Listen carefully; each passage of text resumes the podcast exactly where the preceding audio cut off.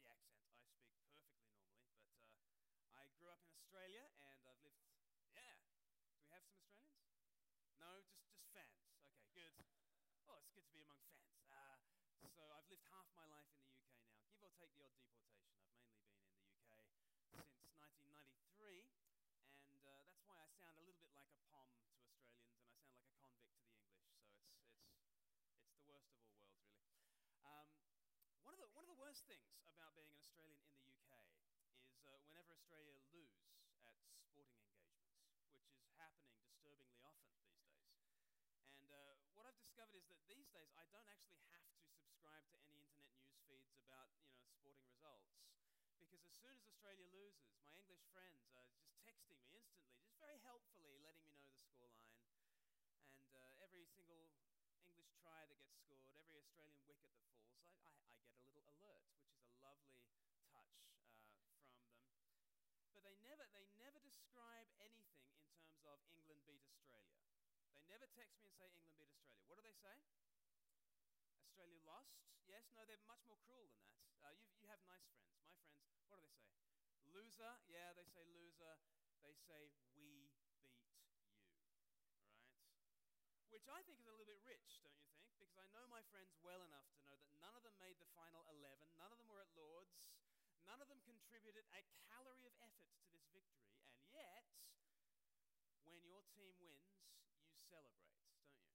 Because, yeah, well, and then, and, but then you own it. If your team loses, you feel like a loser. When your team wins, you feel like a winner. Because that's the truth of champions, isn't it? When your champion wins, you celebrate.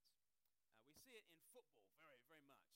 I'm, uh, I'm quite a cricket fan, so I'm, I'm always a little bit sour about the fact that in England during the summer, when you should be spending all your column inches in the newspapers discussing the cricket, you're actually still discussing the football because you're talking about the, the transfer market, aren't you?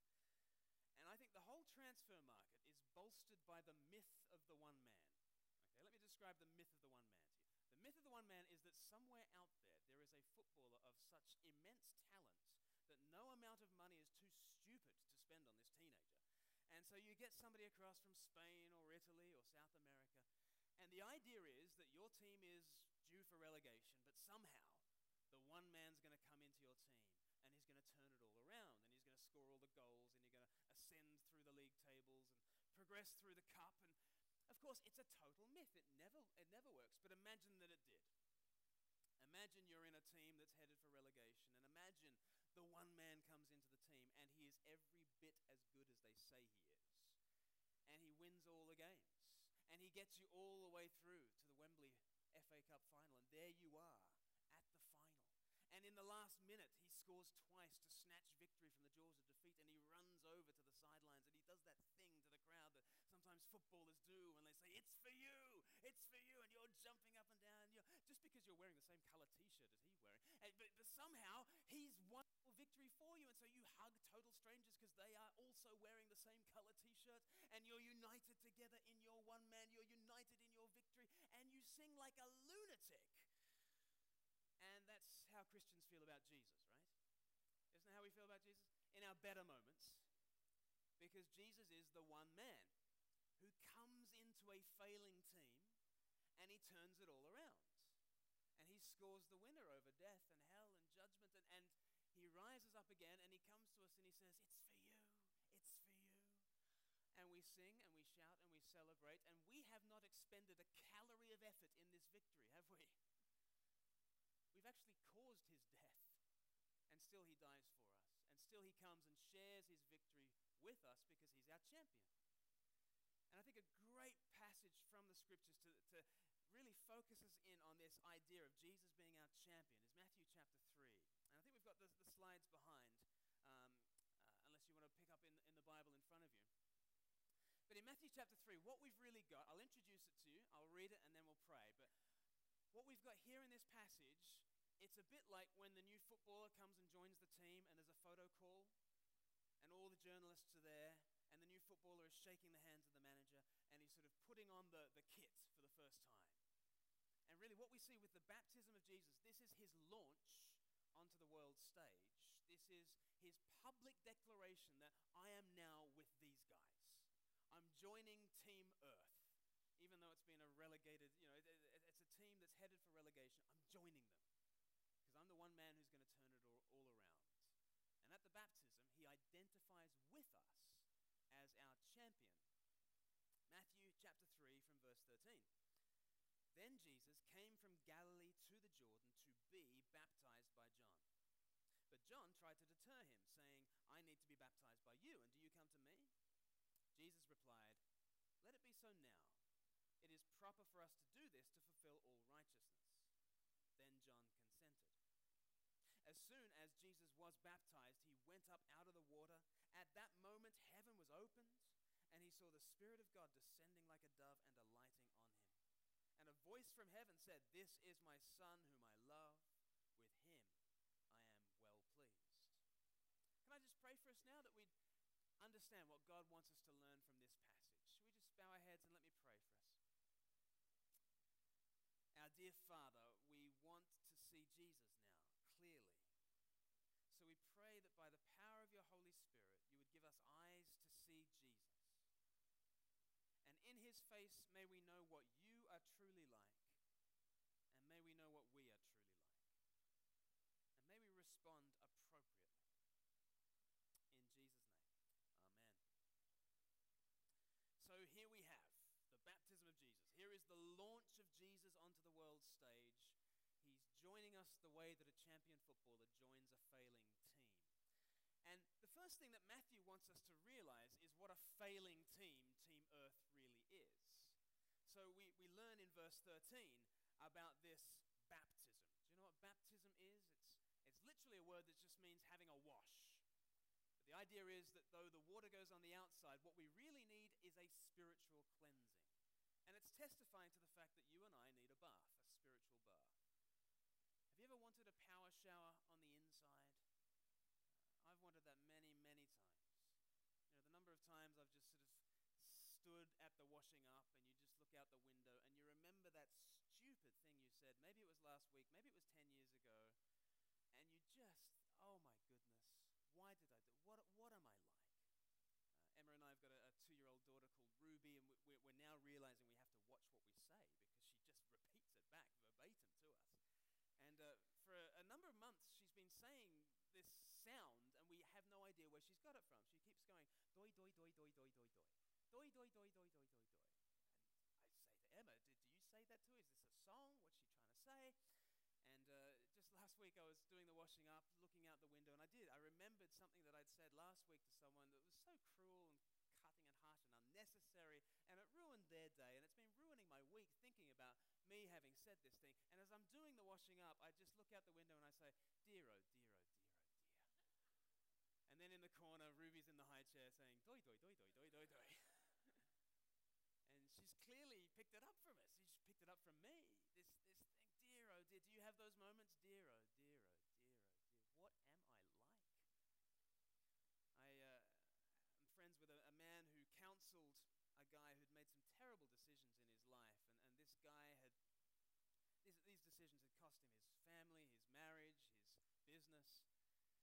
And he said to my friend, I wish I could take my whole life, bundle it up in a big washing machine, and put it on the hottest wash possible until all the grit and the grime is gone. You ever wanted that? I've wanted that many, many times. And these guys are getting honest they're realizing they need a bath. They're realizing that there's uncleanness to them, there's filth to them. And so they show up to the failures convention. That's what the baptism is, really. It's the failures convention. John the Baptist, this wild and preacher, he is presiding at the failures convention. He's the one dunking people, giving them the bath. And you can just imagine it, can't you? The, the, the, big banner across the trees by the Jordan River. Come one, come all. You must be a loser and thousands flock to him, which I find fascinating. Thousands of people are waking up to the state of their own hearts.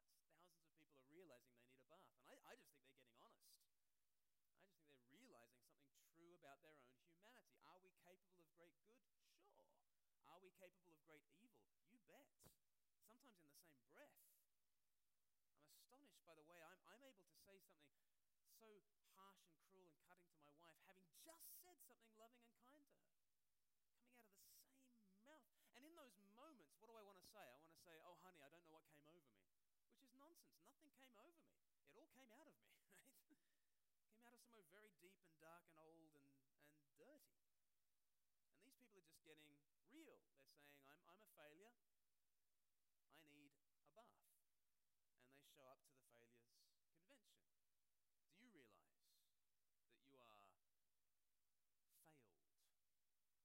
Do you realize that there's filth to you? Do you realize you need a bath? In some senses, I guess you do because you've shown up here to the failures convention. You meet here every Sunday, 10:45 in the morning. This is the failures convention, right? If you didn't know that, th- that's what this is. Um, your branding is, has sort of avoided that, but but we are the community of the baptized, the community of the washed, the community of those who realize there's something in here that needs a wash, right? And every Sunday we show up and we don't display to ourselves our pure, bright shininess, do we? Sunday we come and, and we're admitting that, yeah, we're, we have failure to us. We have filth to us. We need Jesus. That's what church is like. That's what it ought to be like. And this is why we come, because we recognize that we are a part of this failing Team Earth. But isn't it, isn't it a shock? Verse 13. Then Jesus came from Galilee to the Jordan to be baptized by John. Isn't that a stunning verse? It's a shock, isn't it? Think of all the ways that that verse could run. It could say, Then Jesus came from Galilee to the Jordan to judge all the filthy sinners. It could say that. Because Matthew's gospel has been set up with John the Baptist saying, Here comes Jesus, he's the judge of all the earth. He's going to sort the wheat from the chaff. That's, that's how John has introduced Jesus. Jesus is coming, he's the judge of all the earth. He's going to set things straight. He's going to release us from evil. He's going to purge all the wickedness from the earth. He's going to sort the wheat chaff. And Jesus shows up. And he shows up to the failures convention. And in one sense, it's a fair cop, isn't it? I mean, everyone's got their hand in the air saying, Yeah, I'm, I'm a sinner. I'm filthy. I've, I've got failure to me. And the judge of all the earth shows up. So, how should verse 13 continue? And Jesus came from Galilee to the Jordan to judge everybody. Could say that. Doesn't. Or it could say, then Jesus came from Galilee to the Jordan to wash everybody. Oh, that would be lovely, wouldn't it? Wouldn't that be a lovely pastoral scene? There, there's everybody, they're claiming to be dirty, and there's Jesus getting down in the water with, oh, poor you, let me give you a bath. It, it could be like that. It doesn't say that, though, does it? This is a shock. Then Jesus came from Galilee to the Jordan to be baptized by John. And at that stage, you know what you've got? You've got a public relations disaster on your hands for Team Jesus. Because what does it look like? What does it look like? The perfect, pure Son of God joins the failures convention. He gets in the queue and he takes a bath alongside all the other filthy people. What does it look like? Doesn't look good, does it? John thinks it doesn't look good. Verse 14 John tried to deter Jesus, saying, I need to be baptized by you, and do you come to me? Jesus replied, Let it be so now. It is proper for us to do this to fulfill all righteousness. Then John consented.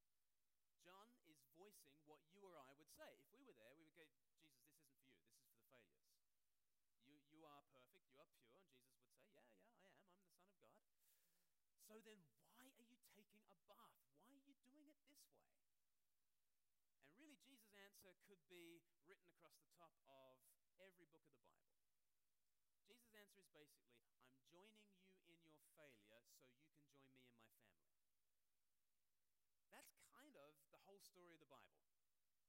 The whole story of the Bible is Jesus, the Son of God, joins you in your filth and failure so you can join him in his family. Every single book of the Bible is about this. Even back in the Old Testament. In the Old Testament, the prophet Isaiah was looking forward to the time when the Son of God would take flesh, when the Messiah would come among when the myth of the one man would come true and he would come and join our team. And he says in Isaiah chapter 53 that when the Messiah comes, he would be numbered alongside the transgressors, which means he would be counted alongside all the other sinners. And this is, this is Jesus. Uh, just as a, as a side point, I find this fascinating that here we've got the failures convention, and Jesus is perfect, he's pure, but he doesn't mind looking like a failure. He doesn't mind rubbing shoulders with all the other failures, and he doesn't mind if people get the wrong end of the stick and think that he is a sinner. He doesn't mind that. That really blows my mind because I am a sinner, but I'll go to tremendous lengths to appear not like a sinner before you, right? I'll do anything won't appear sinful before you. I'll do anything to whitewash the facade of Glen Scrivener, right? And here is Jesus, and he actually is sinless, and he actually is pure, and he doesn't care about appearing pure and righteous in front of you. He, just wants to get in among his people and be with them and before them. I think that's, that's a word for church, isn't it? It's a, it's a word for what we're on about as church. Not creating the facade of cleanliness, but getting our hands dirty. And who cares what people say? Who cares people think? Jesus didn't care what people thought. He joined his people in their filth so they could join him in his family. And if you read through Matthew's gospel, if you read through any of the gospels, this is the whole trajectory. Jesus jumps down into our pit and he joins us. He shoulders our burdens. He becomes our champion and he takes on all our enemies. If you were to read Matthew's gospel, the next thing you'd find is Matthew chapter 4. Jesus goes into the wilderness and he's tempted by Satan. And of course, Satan, the tempter, gets the better of you and me every day. Satan, the tempter, is very good at his job, and we are suckers for temptation, and we fall for it every time. And here comes Jesus, the perfect, pure Son of God, and now as our champion, he takes on the enemy, and he wins. And you think, oh my goodness. Is this the myth of the one man? Is, is this the one guy? Is this who Isaiah was talking about?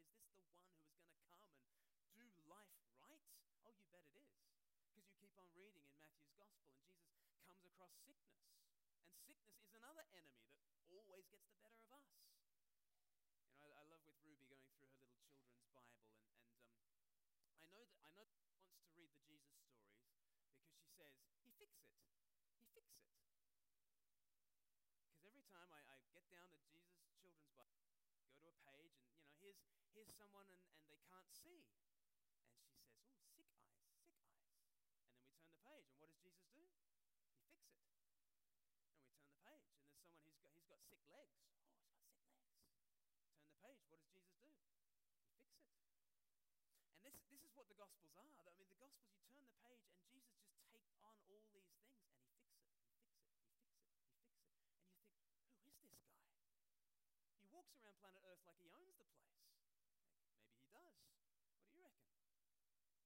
See, I became a Christian when I started reading through these Gospels. I was aged about 20, 21, and I started reading through the Gospels Matthew, Mark, Luke, and John, these biographies of Jesus. And I was just overwhelmed by the person of Jesus. He just absolutely stunned me. Because I, I don't know about you, but just the idea that there's some kind of God out there doesn't do it for me. It never has done it for me. Like, the idea that there might be a higher power has never gripped my heart. It's never done anything emotionally for me. And so I used to look around at other Christians and I used to, why do they get so excited? What's, like, may, maybe there is a higher power. Who cares? Like, really? But then I started reading these Gospels, and, and Jesus is introduced in the Gospels as he's like the Word of God, the explanation of God's. The Bible calls him the image of God. He's what God looks like. He's the eternal Son of God. That means he's just a chip off the old block. He, he shows you everything that God is like. Gospels, you're focused down on this person. And basically, the Gospels are saying, look, whatever you've thought about God before, check out this guy. What about him? You see, if this guy is God, I'm in. If this guy is God, he's won my heart. If this guy is God, this one who walks around planet Earth like he owns the place, he's like this little pool of paradise, this Garden of Eden walking around, and everything gets fixed in his presence. And then he speaks like no one has ever spoken before. He has authority like no one has ever spoken before. And you just think, is, is he the one? I got halfway through Luke's gospel as I was reading through, age 20, 21. I was halfway through Luke's gospel, and I just thought to myself, if this is what God is, I'm in. Count me in. I just saw this towering personality to Jesus and this stooping love, and I just thought, wow, this is a God I can believe in. I go around the place talking to people about Jesus, and, and uh, quite often someone will say to me, you know, don't bother with me. I, I, I don't even believe in God. And quite often as Christians, we, we don't really know what to say to that.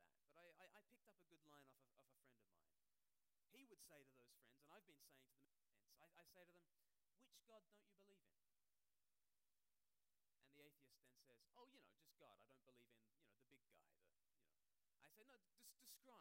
Describe to me the God that you don't believe in. And they would end up describing some kind of Thor figure with a lightning bolts, you know, distant individual, high on power, low on personality.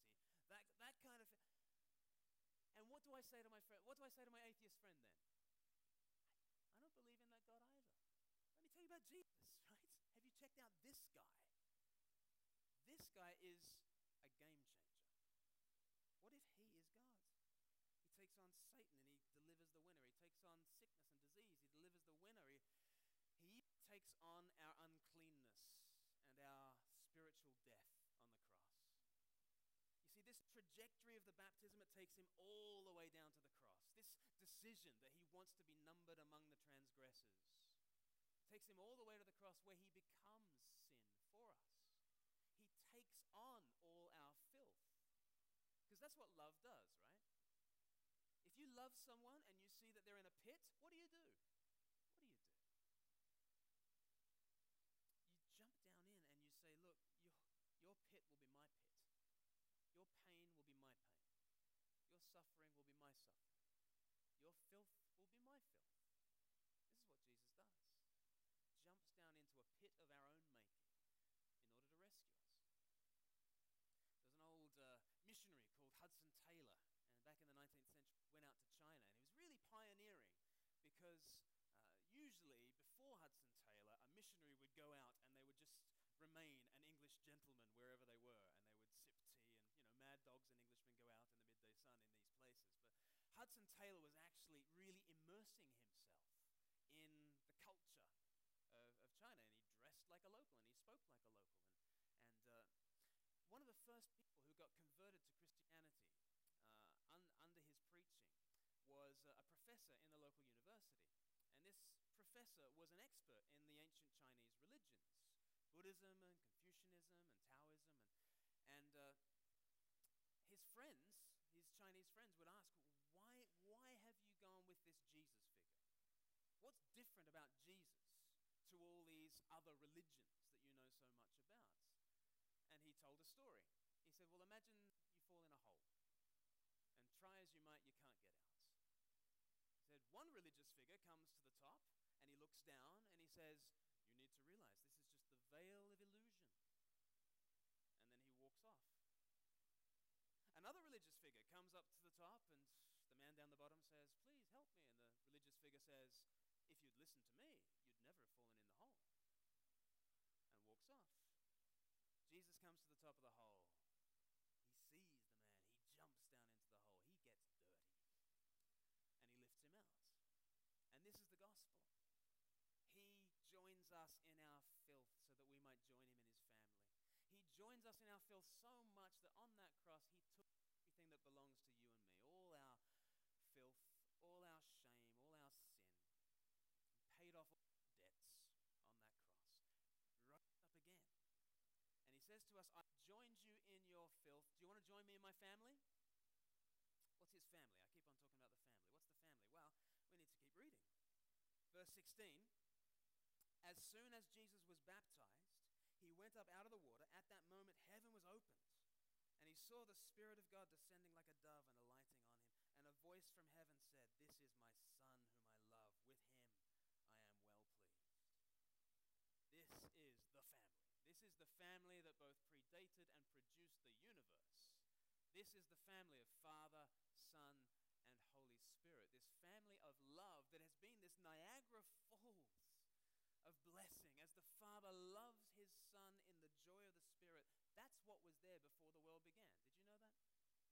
According to the Bible, if you wound back the cosmic clock into the depths of forever, if you kept going back and back and back, before there are people, before there are planets, before there are protons, what is there? What is there? There is this God. There is a Father loving his Son in the joy of the Spirit. And essentially, verse 17 is this eternal verdict, this eternal expression of love. The Father says, This is my Son whom I love. With him I am well pleased. That's been the life of eternity. A Father loving his Son in the joy of the Spirit, being well pleased with his Son.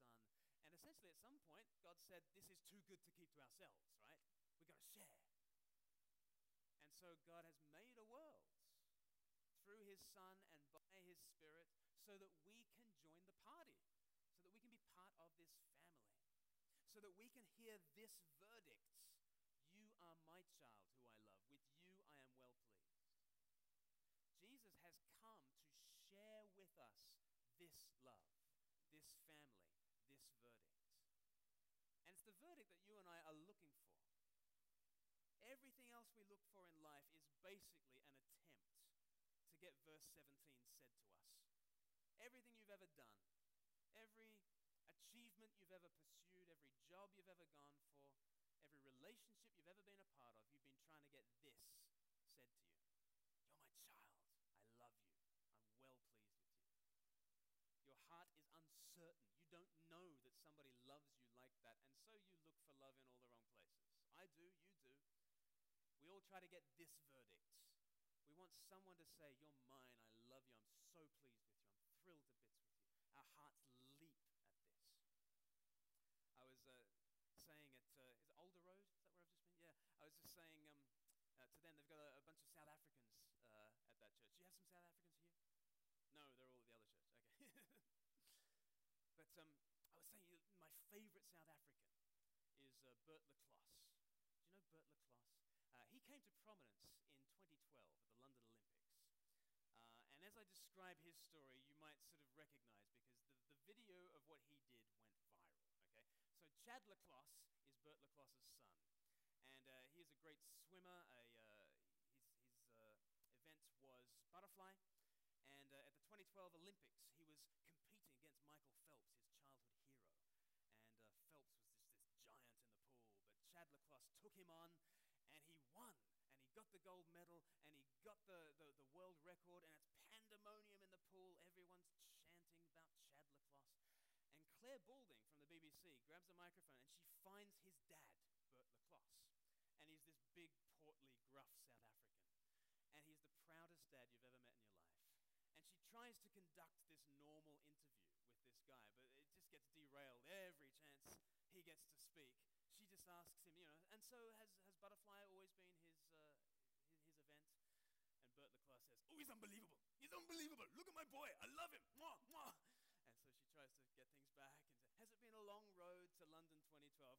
Oh, it's unbelievable. Unbelie- it's been unbelievable. My beautiful boy, my beautiful. And he says unbelievable nine times in 90 seconds. He calls him beautiful three times. It's just this overwhelming, gushing pride and praise and love and joy. And you were made hear that verdict on your life. The reason why that went viral is because wouldn't you love to have Bert le Clos as your dad? Wouldn't you love someone who's just, oh, my beautiful boy, my beautiful girl? Wouldn't you love that? According to the Bible, there's been an almighty unbelievable that's been echoing around eternity, and Jesus has come to share it with you. So that if you put your hand in Jesus' hand, if you trust Him, guess what? You get His Father as your Father. You get that verdict as the verdict on your life. His Spirit as your Spirit. He fills you, He baptizes you with His Spirit. And He will walk with you through life, being your champion, taking on your enemies in your name and on your behalf. He joins you in your failure so you can join Him in His family. Do you want this? Be mad not to want this. It's for free and it's forever. Who wouldn't want this? Let me just draw to a close with a couple of different applications of this. I think if you are a Christian, you call yourself a Christian this morning, and uh, you're a part of things here, and you love Jesus, um, will you realize that Jesus is your champion before he's your coach?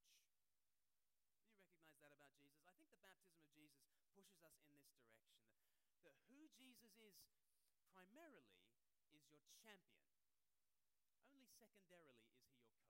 And it's important to know him as your coach, but fundamentally he's your champion. What do I mean by that? Well, let's, let's think about um, Usain Bolt, okay? If Usain Bolt came here and he wanted to teach you how to run 100 meters in 9.3 seconds or whatever, um, fat chance, right? You, you could have a go. And I'm sure he would make you improve your performance somewhat. If he's your coach, maybe you win, maybe you don't. If he's your champion, you can't lose, right? Imagine you're Jamaican, and there you are at the 100 meters. You're wearing yellow, and he's wearing yellow. You know, he's your champion. And he blasts past everyone else, gets the gold medal. You're jumping up and down probably more than he is. You're probably even happier than he is because he's done it for you. You know who Jesus is? First and foremost, he's your champion. Can he then teach you how to live? Absolutely, he teaches you how to live. But the assurance and the blessing that comes into your life when you realize that Jesus is your champion is overwhelming. This year we're celebrating 500 years of Reformation, 500 years since Martin Luther the to the Wittenberg church door. And basically, the whole thing was him saying to people, you know what? Jesus is first and foremost your champion, not your coach. Martin Luther wrote this little book. It's tiny. You could, you could read it this afternoon. It's even tinier than my book. So read his first. But he, he said, um, before, it's, it's a book that's called What to Look For and Expect in the Gospels, right? And it says, before you ever take Jesus as your, how does he phrase it? As your example, you must see him as God's gift to you that does all things for you in your name and on your behalf. Before you take him as an example to follow, see him as God's gift to you. Before you see him as the coach who tells you how to live life, see him as your champion who has run the race, who's finished it all, who risen, has risen again to the Father's right hand and now gives you his verdict. You are now well loved by the Father. He is well pleased with you because of Jesus. He wins, you celebrate. That is Christianity. So as you read through the Gospels, do see Jesus as your example, sure. Do see him as your coach, sure. But know in your heart of hearts he is your champion and he's done it for you unimprovably. That'll release you into praise and joy, won't it? To know Him as your champion. But maybe you, you just you haven't known for yourself whether you're a Christian or not. Maybe you've been weighing up. Who is Jesus? Who is this God figure? I've never known what to make of God. Well, hopefully you've heard a little bit about a God you can believe in this morning. Hopefully you've heard a little bit about the Jesus God the God who comes and stoops and serves and suffers and bleeds and dies for you, to give you everything that He's got, so that you get His Father as your Father, His Spirit as your Spirit, His future as your future. Do you want this, Jesus? I really hope you do. And this passage from the Bible, it tells you how to get Jesus, how to respond to Jesus. It should be obvious, shouldn't it? If you want Jesus, I guess you need to show up at the Failures Convention. And as I said, we meet here 10:45 Sunday morning belong to belong to a people who get real about themselves belong to a people who are honest about what's inside yeah and get honest with Jesus about what you're like get honest that you need help you need a champion there is filth and you need a wash get serious with him about that and then come and say Jesus I want you to be my champion I want you to be my teacher I want you to be my lord I want you and as you say to Jesus, I want you, he says, Wonderful. That's why I came. That's why I died. That's why I rose again. I came to share everything with you my family, my spirit, my future. Is that what you want? Do you want this Jesus? I'm just going to offer an opportunity for anyone who wants to yep, I need a wash and I want Jesus. If you, if you want to say that to Jesus this morning, I'm just going to offer a prayer. The words aren't magic, they're just a way of responding to this gift of Jesus. We all just bow our heads and let me lead us in a prayer? And I hope the words are, are, are relevant to you if you've known Jesus for 50 years. But I hope also that these words are very relevant